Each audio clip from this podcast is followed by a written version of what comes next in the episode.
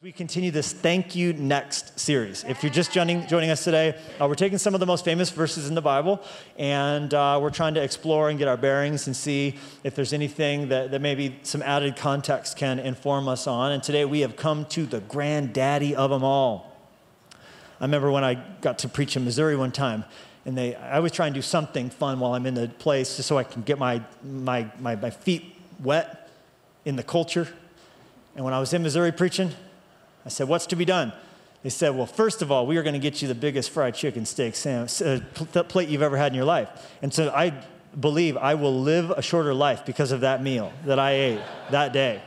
And then, secondly, they said, We would like to take you to the granddaddy of all Bass Pro shops, because this is the, the fount from which all Bass Pro has emanated around the world here in Missouri. And uh, they did indeed take me to the foremost Bass Pro Shop. We were there for hours, and I did not see the tenth of what they had in this place. Uh, the most unbelievable thing I've ever seen in my life. It was a redneck Disneyland, is what it was.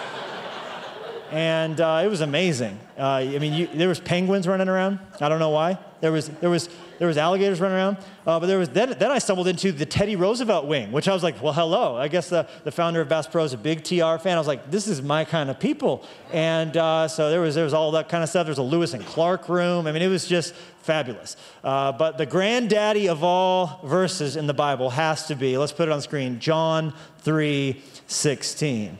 And John Deere, right? We, we get it. We get all the things, right? John 3:16. Let's read it together off the screen. For God so loved, out loud, your help, your participation, church at home family. Come on. God so loved the world that he gave his only begotten Son, that whoever believes in him should not perish, but have everlasting life. Is there gratitude in your heart, even just reading the granddaddy?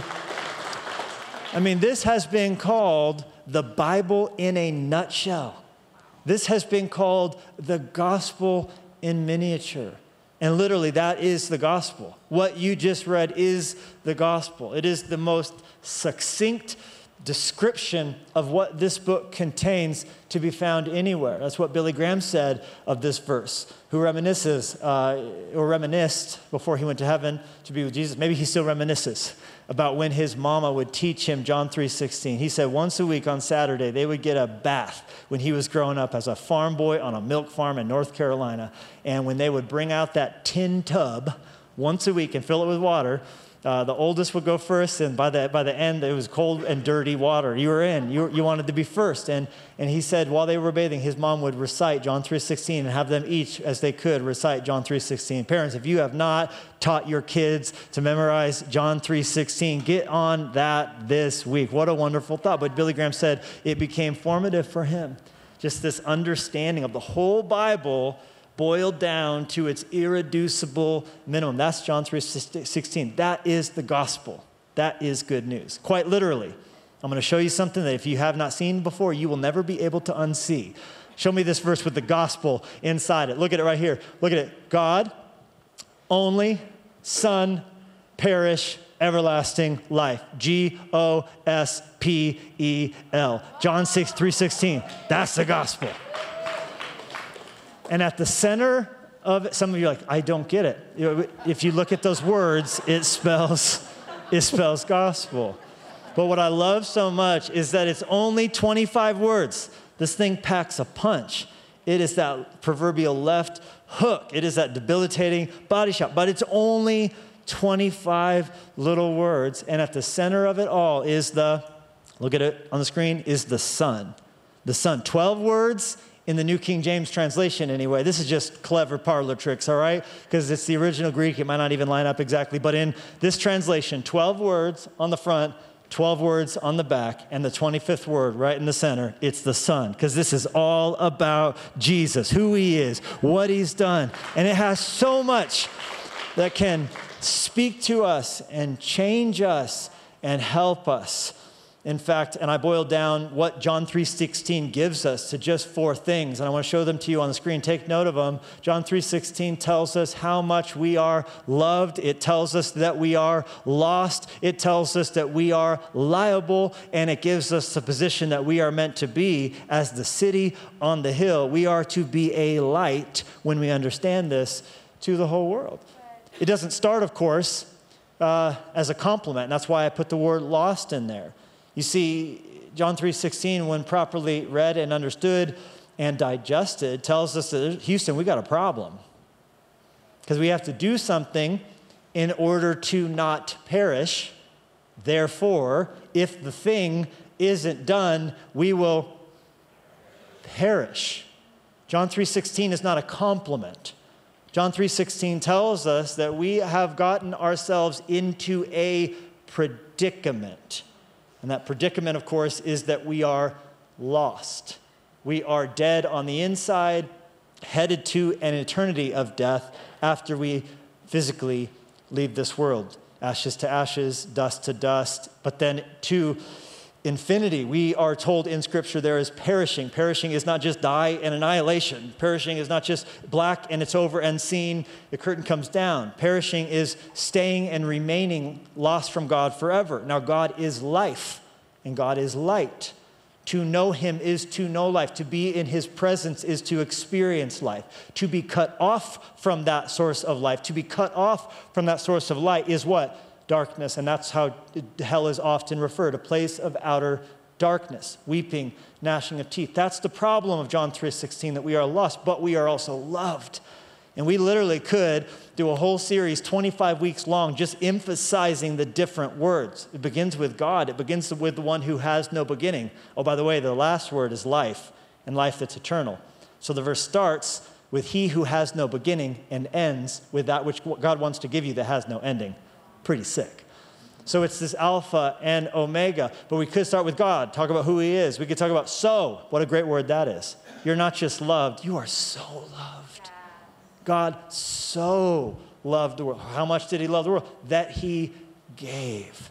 Love always gives. You can give without loving, but you can't love without giving. For anything that is a source of love in your heart will autom- the automatic result of that will be an outflowing of giving towards that source or object of your love. And on and on we could go. It tells us that we are loved, but it also tells us we are liable, for that love is not automatically given. That eternal life is not instantly appropriated. At the moment you come you know, to, to, to know about it, you have to choose to receive it. That whosoever receives. So you're liable, you're on the hook, you have, you have the right to refuse, in other words. It's like I've often said uh, a ticket was left for you at will call. Some friends invited us recently to go to a Bronco. Oh, no, it was not a Bronco game, it was a, a Denver, Denver Nuggets game. But Russell Wilson, the new quarterback of the Broncos, was there in the room for the first time, greeting uh, the citizens of Denver to sit on his kingdom as the fresh Prince of Denver heir. And uh, he throws a ball out. It was an amazing moment. But they left the tickets for us. They left the tickets for us. They said, You can go to this game. We didn't have to pay anything, but we had to walk up and tell them our names and receive what was left for us. That's salvation. Knowing it exists is not enough. You have to walk up and say, I choose to believe that someone, Jesus, who was sent by the Father, who loved me so much that he gave his only Son. What precious love is this that the Father would watch the Son suffer for us. Much is made of the love of Jesus, but let us not, parents, forget the love of the Father to watch his Son suffer, to send him on this mission. That is how much we were loved as well by the Holy Spirit. All three persons of the Trinity are active as we are uh, as we receive salvation, as the Holy Spirit baptizes us into the family of God, as the Holy Spirit is the one who knocks on the door of our hearts. The Holy Spirit is the one who comes in to live inside of our hearts and make it God's home when we do receive this precious gift of salvation. And then once we've seen this, once we have this, once we know this, if you know and receive the truth of John 3:16, how can you not tell other people about it? How can you keep that to yourself?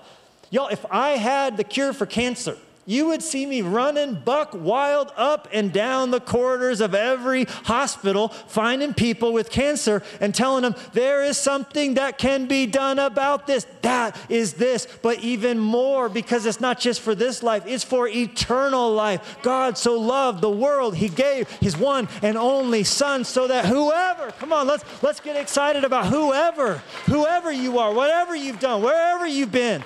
I, I don't care how far you feel away from God, how, how much you feel like I'm so messed up, He couldn't change me, couldn't save me, couldn't heal me. Whoever would believe.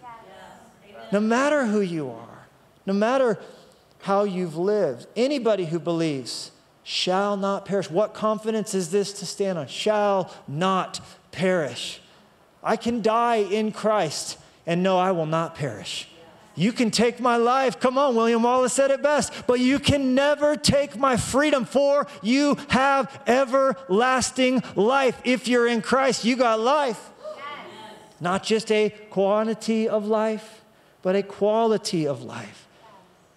Knowing Jesus is not just going to heaven when you die, it's getting the chance and the honor of living for heaven while you live. The kingdom of heaven is within.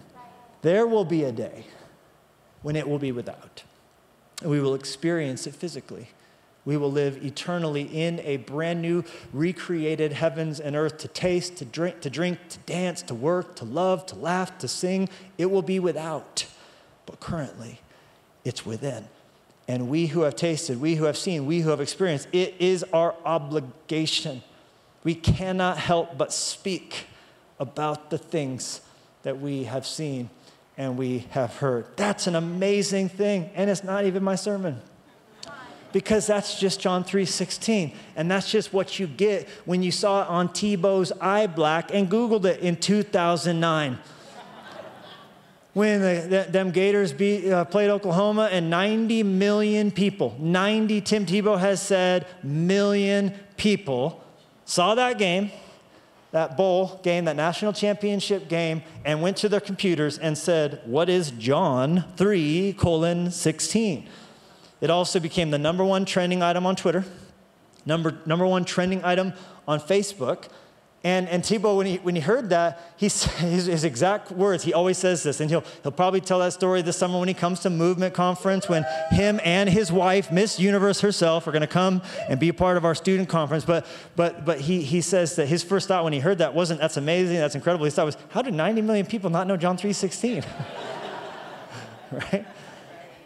And then three years later, when, when he was playing the Steelers as the quarterback of the Denver Broncos, and I put the quote on the screen. This is a three anniversary. The, the public relations person came to him and told him this is exactly three years since that game, that all important game. And during this game, you threw 316 yards. Your yards per rush were 3.16. Your yards per completion were 31.6. The ratings for the game were 31.6. And the time of possession, 31 minutes and six seconds exactly. And he was like, dang, I'm glad I T-bowed, right? That's just amazing. That's just cool. And of course, that's just coincidental completely, right? He says, or it's God. And whichever that is, you decide, right? I'm not superstitious, but that's super special, right? But that's, all, of course, all what we, what we do know when we Google John 3.16 and read the verse, or we read it on the, the crochet that our grandma had in the wall in her bathroom. So while we were relieving ourselves, we were like, mm, yes, lovely. God loved the world and stuff, right? That's great. No, not perisheth. Not perisheth. Granny loved the King James of English, right? The Queen's English. She perisheth, perisheth, right? But this series isn't about just the gem itself. The series is about what do we get when we peel back a little bit and read it in its actual historic context. And so that's what we're here to do today. So if you'll join me in John chapter 3, we're going to start in verse 1, and then we're going to, we're going to read a bit to understand what's around it that makes it even more awesome. There was a man of the Pharisees named Nicodemus, a ruler of the Jews. This man came to Jesus by night. Nick at Nite If you laughed at that, you are not young. and said to him, Rabbi, we know that you are a teacher come from God, for no one can do these signs that you do unless God is with him. Jesus answered and said to him, Most assuredly, I say to you, unless one is born again, he cannot see the kingdom of God. Nicodemus said to him, How can a man be born when he is old? Can he enter a second time into his mother's womb and be born? Everyone say, gross. Jesus answered, Most assuredly, I say to you, unless one is born of water and the Spirit, he cannot enter the kingdom of God. That which is born of the flesh is flesh, and that which is born of the Spirit is spirit. Do not marvel that I said to you, You must be born again. The wind blows where it wishes, and you hear the sound of it, but you cannot tell where it comes from and where it goes. So is everyone who is born of the Spirit. Nicodemus answered and said to him, How can these things be? Jesus answered and said to him, Are you the teacher of Israel and do not know these things? Most assuredly, I say to you, we speak what we know and testify what we have seen, and you do not receive our witness. if I have told you earthly things and you do not believe, how will you believe if I tell you heavenly things? No one has ascended to heaven, but he who came down from heaven, that is the Son of Man who is in heaven. And, it, and as Moses lifted up the serpent in the wilderness, even so must the Son of Man be lifted up, that whoever believes in him should not perish, but have eternal life. For God so loved the world that he gave his only begotten Son, that whoever believes in him should not perish, but have everlasting life. For God did not send his Son into the world to condemn the world, but that the world through him might be saved. He who believes in him is not condemned, but he who does not believe is condemned already, because he has not believed in the name of the only begotten Son of God. And this is the condemnation that the light has come into the world, and men love darkness rather than light because their deeds were evil. For everyone practicing evil hates the light and does not come to the light, lest his deeds should be exposed. We'll end here. But he who does the truth comes to the light, that his deeds may be clearly seen, that they have been done in God. I want to preach to you from these words a message that I'm calling I Still Feel so empty. I still feel so empty. It's a terrible disappointment when you encounter emptiness, when you didn't think it should be or would be empty. I have an affinity for cold water, guilty as charged. If you follow me on social media, you probably have come to the conclusion that I'm crazy. Uh, or, or perhaps you knew it long ago and it didn't take a follow on Instagram to come to that uh, conclusion. I like ice baths. I like uh, getting into a hot sauna. I like mixing the two together. Uh, and uh, I love inviting people over and doing a plunge party in cold and water. You, you really, you know somebody when, you, when they get into 34 degree water. You know somebody, right? You know what's inside of them. You know if the Holy Ghost is up in there. You discover it real quick. My personal favorite of all time is Lisa Harper. No one will ever take away her honor and distinction, uh, but I still, every single time Jenny gets in it, I love it because she makes the funniest noises and says the most ridiculous things. It's the highlight of my life, right? If you ever receive a dinner uh, invitation that comes with a P.S. Bring a bathing suit, run and hide, friends. Uh, but but uh, I, I, went to the other day. It was, it was a busy week, a lot going on, and those are the times that I, I definitely don't miss prayer, the times I definitely have my devotional. The busier my day is, the more I need God, and the more I also know I need to get into this cold bath because otherwise this day is our. Because really, like Tony Robbins said, if you get into cold water right away, it's the worst thing that's going to happen to you the entire day. So at least that's behind you, and everything else is put into perspective. Uh, so it's a good time to say the Lord's Prayer. It's a good time to ask for God's peace. Uh, my, my recent obsession is movement because if you hold still, you get a little barrier of, of warmth around you. So disrupting that every 60 seconds, I'm just, I'm, I'm a sick and twisted person. All right, what can I say? Um, so anyhow, I, I, was telling the kids, I'm, I'm going to cold bath. There's a lid on it. I'm going to cold bath. I'm going to cold bath. I used to have to hype myself up. Like I personally have to get motivated every time because it doesn't matter. It's always cold. It always shocks. It always hurts. And so I'm doing it. I'm like, you're going to do it. I'm, I'm going to do it. I'm going to do it. I'm going to do it. And so I go out there and I do it. And I take the lid off and I get in and there was no water in it. it never happened to me before. And they all laughed and had a good laugh at me. I was shocked. I was horrified. I was confused. Somehow the drain had gotten pulled at the bottom. And so slowly the water, I was, like, it had been water in yesterday. I had done a cold bath yesterday. But of course, the slow trickle, everything I was putting in got me through one day, uh, but it was on the way out. And I was horrified to discover there was nothing in the tub when I wanted it to be there. And that is the context for John 3 16. Can I say that without waiting for lightning to hit me? The context is that this is a religious expert who Jesus has just told to his face, You know nothing about the kingdom of God, and you clearly have no idea how to get there.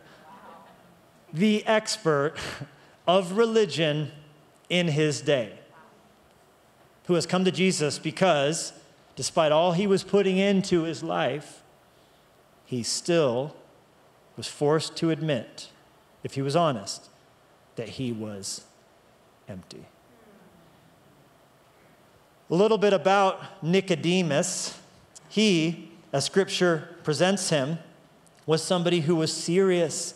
If you're taking notes, Nicodemus was a serious dude. You might not, you might not have even realized it as it just flew by, but it says a Pharisee. So automatically, serious guy. There were 6,000 Pharisees and their nicknames were the separated ones. It started out as a good thing because during the, during the Babylonian captivity, they wanted to keep and retain a spiritual purity. How do you live in exile surrounded by a pagan culture but retain an allegiance to a kingdom that you don't physically live in anymore? That's a really good question. One that we should ask ourselves every day living on an earth that is not our home in the midst of a culture trying to squeeze its values upon us at every single moment and make us live as though this were the thing when there's a whole coming kingdom that's actually the thing. A kingdom that cannot be shaken, a kingdom that's, that's builder and maker is God, a kingdom that we will get to live in when Jesus comes.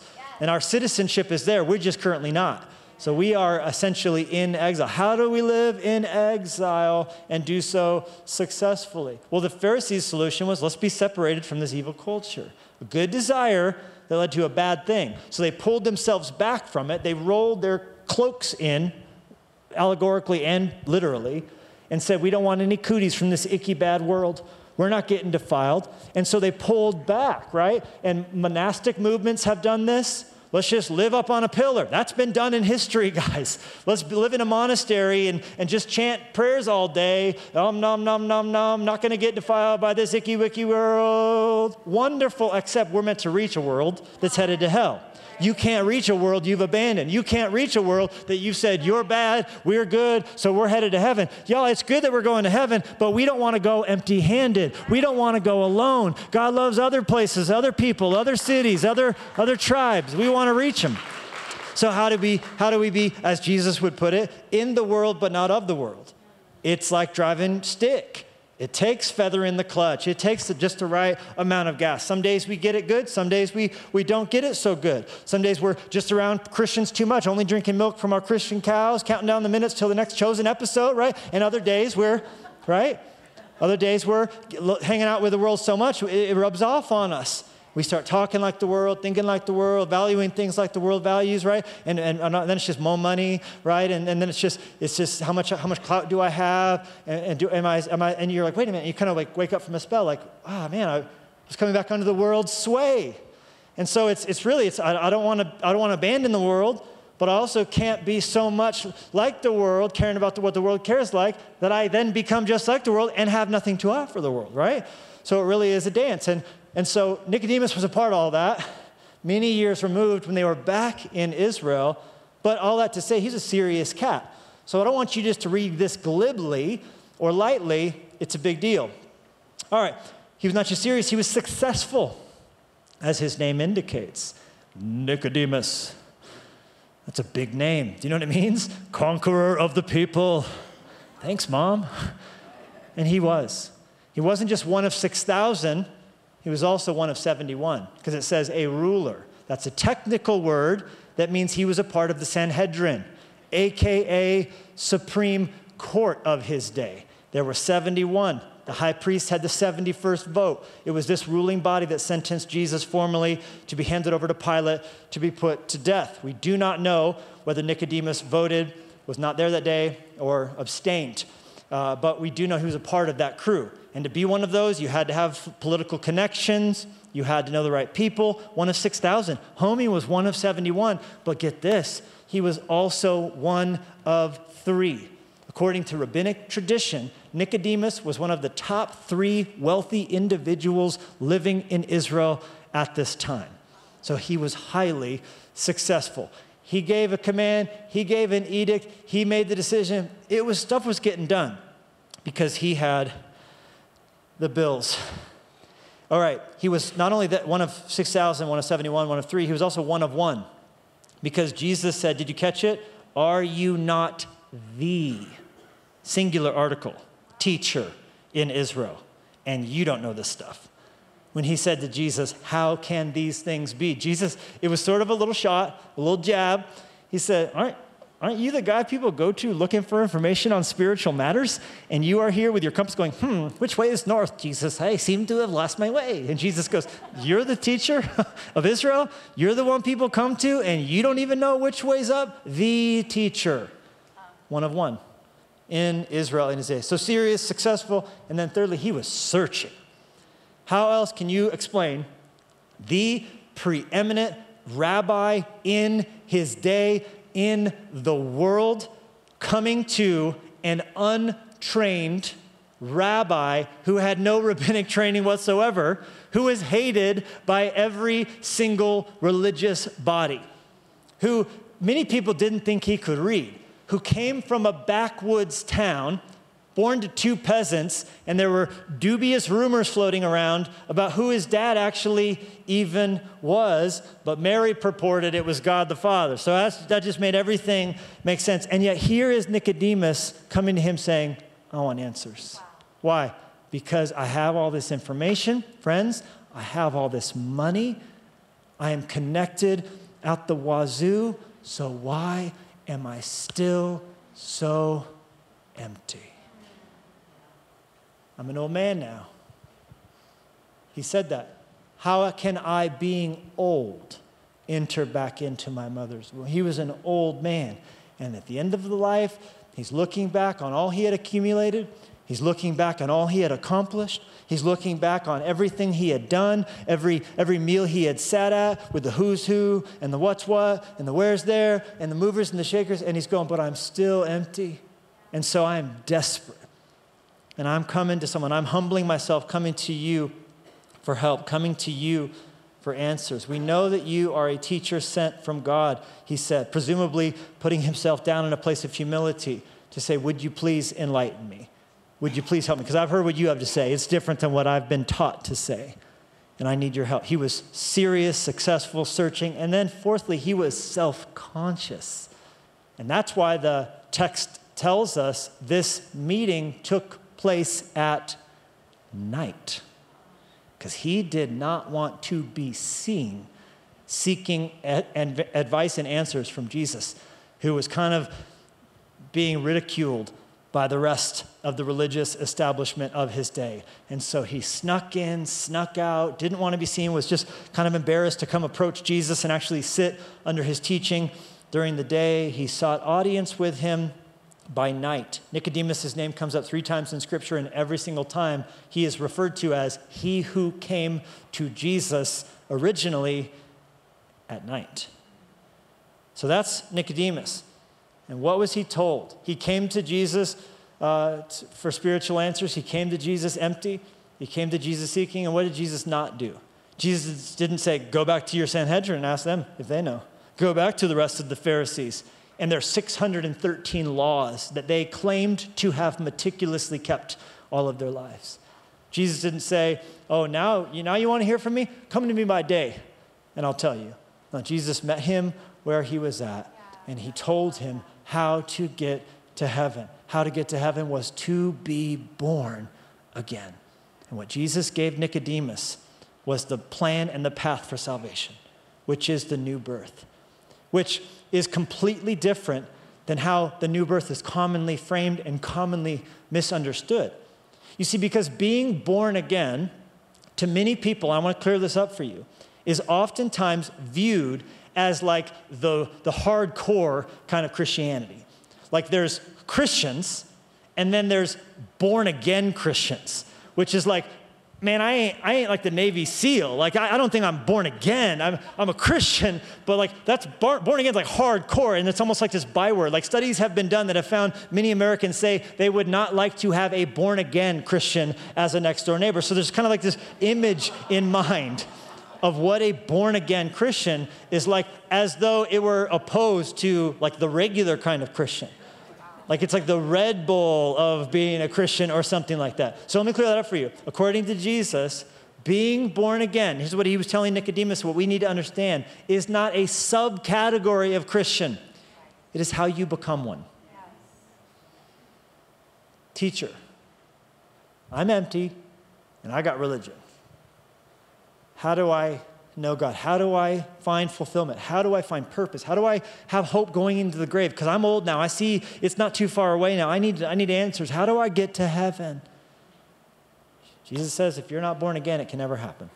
The only way you can go to heaven, the only way you can experience Christianity, the only way to know God is a second birth which to Nicodemus was, and this is going to now be four things I want you to, to take note of about the new birth. It was to Nicodemus completely and totally inconceivable. Inconceivable. And so Jesus said, Well, bro, that's because it's invisible. You're looking at it at the wrong level. And then he tells Nicodemus something that's incredible. And then we have to face up to the fact that this new birth and this whole plan of salvation, John 3:16, the whole deal is completely and totally insulting. Let's start at the beginning. Uh, inconceivable. Yeah, you just got to get born again, bro. You're good. Oh, no, no, no. You don't need to try harder. You just need to start over. All right. That's not encouraging. How, how do I've been trying my whole life. I've been right? Nicodemus could have quoted Philippians chapter 4 with the Apostle Paul, a fellow Pharisee, or Philippians 3, starting in verse 4. Though I might have confidence in the flesh, if anyone else thinks he may have confidence in the flesh, I more so. This is what Paul said. This is Paul's pedigree concerning it all. Here's my, my, my, my, my resume circumcised the eighth day, of the stock of Israel, of the tribe of Benjamin, a Hebrew of the Hebrews, concerning the law, a Pharisee, concerning zeal, persecuted the church, concerning the righteousness which is in the law, blameless. But Paul had to come to a place of learning. Verse 7 But what things were gained to me, these things I have counted as loss. And he would go on to say, I actually look at them as excrement and I just think it's so funny that God has given me this week in my poodle uh, living demonstration of what dung is, because this dog has been going to the bathroom all over the house inexplicably all week. I think it's because we have a little remodel going on, and so everything's off. His bed's not there, so he'll go and stand where his bed normally is and just like twitch and stuff. And so as a result, he's just peeing and pooping everywhere. Right? I've, I've almost stepped and pooped multiple times. And Paul said, the religious thing, all this stuff, I've learned to view it as dung. I've learned to view it as lost. That's what Nicodemus is being forced to confront. That everything he thought would give him a leg up when he stood before God in heaven, that everything that you today might think is what's going to get you into heaven, he's saying, I'm realizing it's garbage because Jesus says you don't need to, being, being in heaven, being in the kingdom of God, listen to me, is not a set of rules you adhere to. It is a new life you enter into. But that's inconceivable because this dude's saying, My, my, my mom, I, I'm not going there, man, right? How do I get born again? And Jesus responded by saying, No, no, it's invisible. It's something the Spirit does. It's not something you do, Nicodemus. It's something done to you. Righteousness is not based on you, it gets placed on you. And it is the only hope of salvation. Only if you are willing to admit and to humbly confess that you cannot earn it, but you are willing to receive it. Therein lies the insult, because it's not sexy to receive. It's not sexy to grovel. It's not sexy to have a handout. You know what is sexy? My, my wife thinks it is.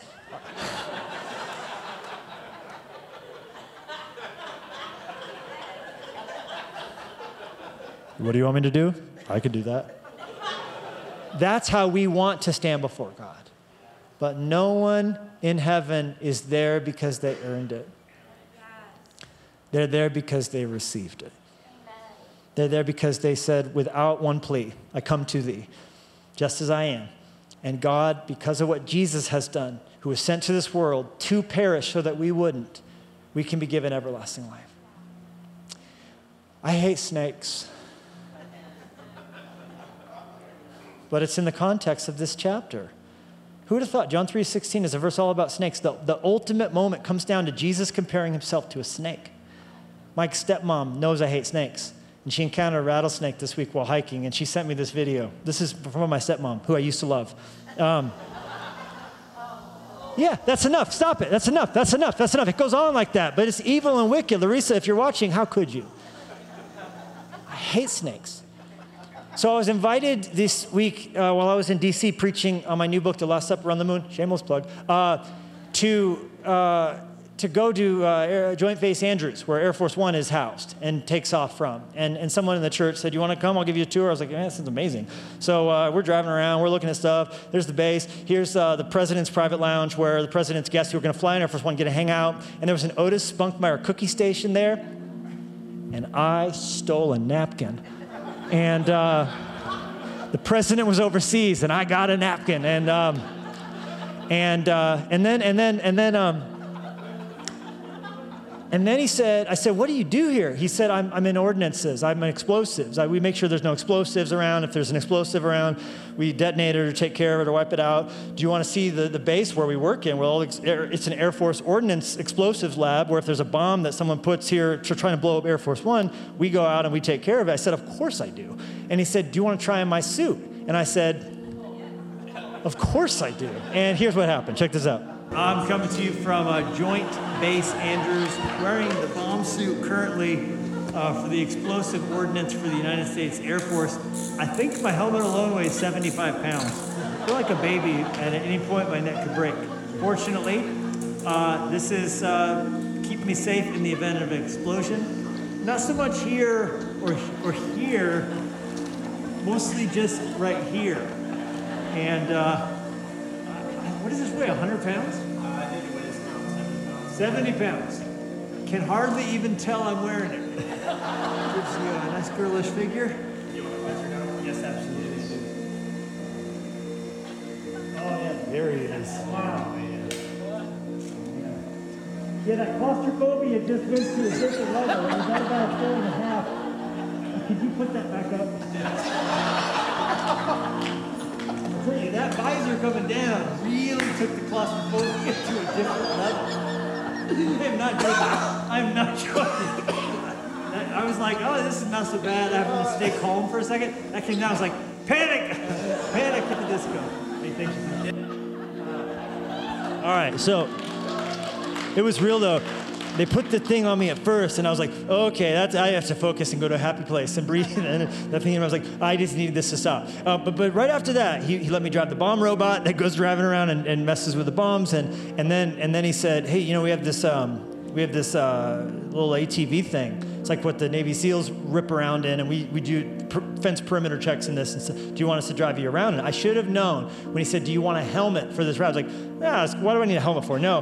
And then he puts me in the thing and steps on my chest basically and straps me down. I swear to God, I like to like to a degree that I've not recovered from emotionally. And I mean, we're ripping around. I think we have a little footage of it. We were just going around this fence line, just driving around. There's like shooting ranges for different branches of the military they have there. There's no, there's, there it is. Yeah, it's just absolutely pandemonium. And uh, there's two people I brought with me, my friend Ben and my friend Kip. One of them, I'm not going to tell you who, cussed multiple times because he, we would just be going along, and then all of a sudden he just turned left, and we would go up a berm. We were fully airborne coming down. I swear, like one time, one tire, one time, two tires. Okay, that's enough of that footage. We get to the end, and I'm like, bro, zero to 10, where were we on that ride? And he goes, six. I was like, I don't want to see nine, okay? And, and we, we, we get to the end, and I'm praying for him. God has you right where you are. Thank you for what you do, and, and, and thank you for, for who you are. You're a bright light, no doubt, to shine to people here. He's a Jesus person. And, and, and, and then he goes, It was actually a seven, Levi. It was actually a seven. I was like, I'm glad the Holy Spirit got a hold of you. It's actually a seven. But the worst part of all was halfway through this ride, which the allergies being churned up in the atmosphere, it was, it was unbelievable because we're just going through this brush. And at the end, he goes, I need you all to check your bodies for ticks. Multiple times I got done with this, and there's ticks all over my body. I was like, You should have told us that before. I just said no and stuck with the robot. Thank you very much. But he goes, Did you guys see that snake? And I was like, Snake where? Snake where? And he goes, he goes, it's back there. Let me go back around. He starts to do a U-turn. I start protesting vigorously, right, about going back to the snake. He goes, I think I killed it. I'm like, I hope you did. Now let's go, right?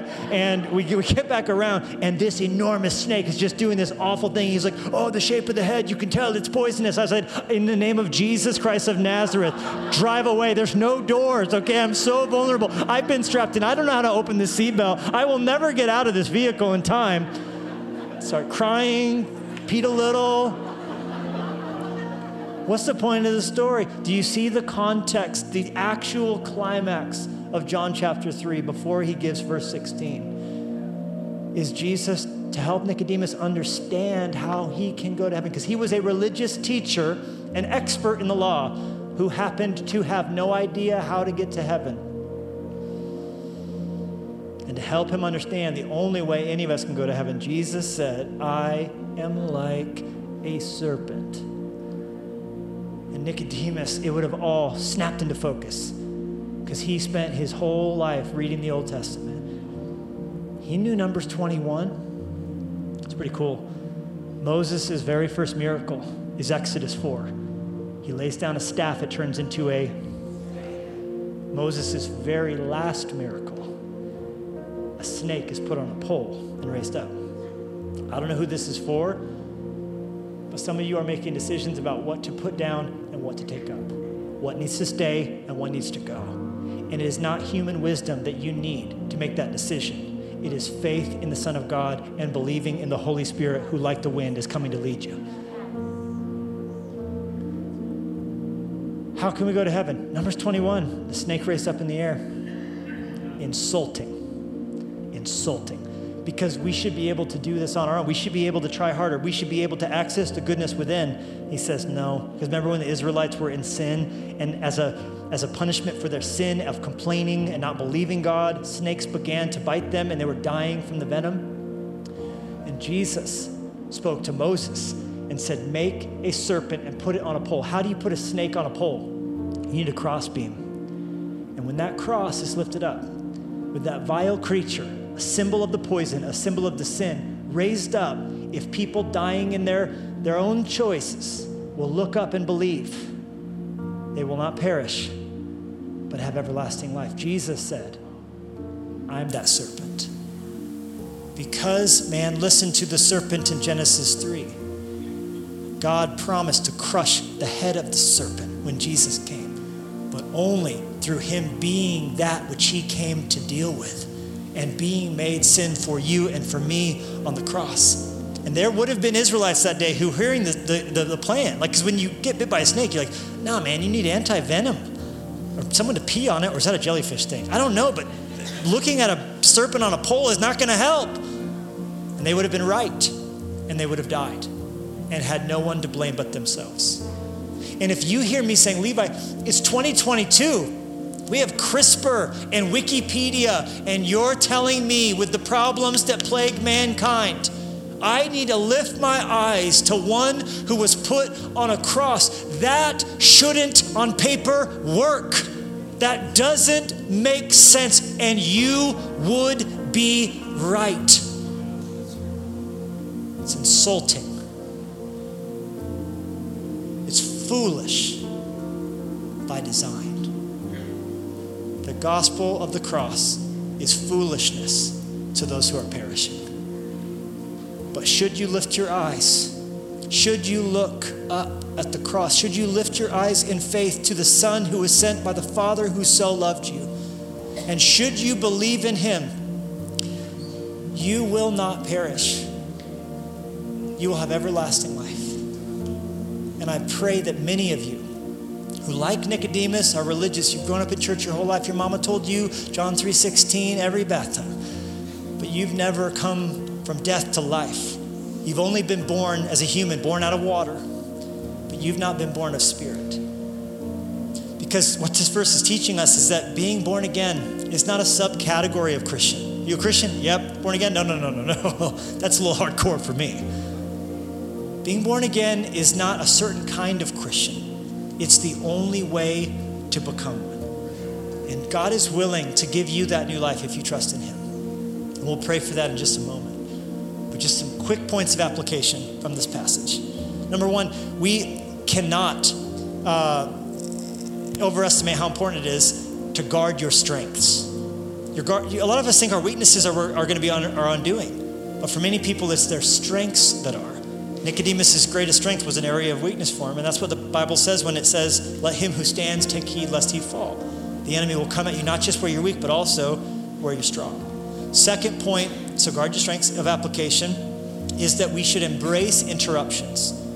When did Nick come to Jesus? At night. That's not nine to five, bro. Jesus and his team prioritized rest, had days off, saw, as we all should, rhythms uh, of recovery in their life in health and wellness. And yet, when someone asked him to spend time with him at night, which was an interruption and would be that way to, to all of them, Jesus embraced it. And as a result, we have John 3:16. So there may be some of the greatest thing God ever does in your life that may in the moment come across as inconvenient, as an interruption, as ah. And yet Jesus embracing, spending some moments with this man at night, and the world has never been the same. And then thirdly, we must never trust our human instincts on who God wants to save, our preconceived notions on who is, is ready to be touched by God. Because had you seen Nicodemus in the Sanhedrin, you thought that guy's never trusting Christ. Had you seen him walking around with all the rest of his Pharisee friends and you hear the Darth Vader theme song, dun, dun, dun, dun, dun, dun. These are the people who are going to put Jesus to death. And yet this man becomes one of the greatest believers in Christ. But it's not instantly. In fact, you should take a picture of this. This is the process and progression of Nicodemus' journey, which you have to read the entirety of John's gospel to read. Yeah, because here in John 3, sure, he fearfully comes to Jesus by night, not wanting anyone to see him. By John 7, it's a little bolder. He timidly speaks up for Jesus. When they're piling on, he goes, Shouldn't we hear him before we judge him? And he gets kind of his hand slapped for that little gesture of faith. So he's not out and, out and out as a follower of Christ. But then by the end, when Jesus dies, he courageously stands up for Jesus in broad daylight, helps Joseph of Arimathea give Jesus a proper burial. And I'm just encouraged by that. I don't know about you, because sometimes growth in my life feels like watching paint dry, and I've touched it and it's still tacky, and I've touched it. When am I going to grow? When am I going to grow? I'm just telling you, keep walking, keep going, keep trusting. God's doing more in you than you know. But Nicodemus gives us hope that even if our faith is small at the beginning, God can work in anyone. God can do, God, God can do anything and take them anywhere. And, and, and, and those who trust in Him, if you keep walking with Him, you'll watch progress if you don't lose heart. So, Father, we thank you for this time in your word. Thank you that we haven't scratched the surface of what John 3:16 has for us. I pray for anybody today who has any response to you. If some part of this message touched you or resonated with you, can I just ask you just let God know? Raise up a hand. Raise up a hand. Raise up a hand. Thank you, Jesus. Bless these. Church online, bless these. Every location who are just saying, I hear the Spirit's blowing. I don't know exactly what that looks like, but the wind is blowing in me. Bless these. Give them courage to, to move forward and to take that next step, even if their knees are shaking while they do. I pray for a courageousness to your body. I pray that we would be confident. What, what does the world have that can compare to John 3:16? We have nothing to be ashamed of. I pray we would not be ashamed of the gospel, for it is the power of God unto salvation. You can put your hands down. And I want to give an invitation for anybody who today is going to make that all important decision to open up your life to Jesus, to be born again, to be born from above. You were born out of your mother's womb, born of water, but that's not how you enter the kingdom of heaven. You enter the kingdom of heaven by being born of the Spirit. So in this moment, I'm going to lead you in a prayer. The Bible says if you believe and confess in Jesus that He is Lord, that He rose from the dead, you will be saved. This is that accessing of that power. This is the gospel. This is our hope. Power for life after death, power for life during life, too. Eternal life starts here, starts now. So I want to pray with you. Pray it out loud with me. Say the words I'm going to say out loud after me. Mean them in your heart, and God will hear you. This becomes a labor and delivery unit. But Jesus did all the labor. We just get to be a part of the delivery. Say this, church family, say it with us. Dear God, I know that I'm a sinner. I'm empty and lost and in danger. But thank you that I'm also loved. Thank you for sending your son to die in my place so I could have life. I believe in Jesus. Thank you for new life. I give you mine.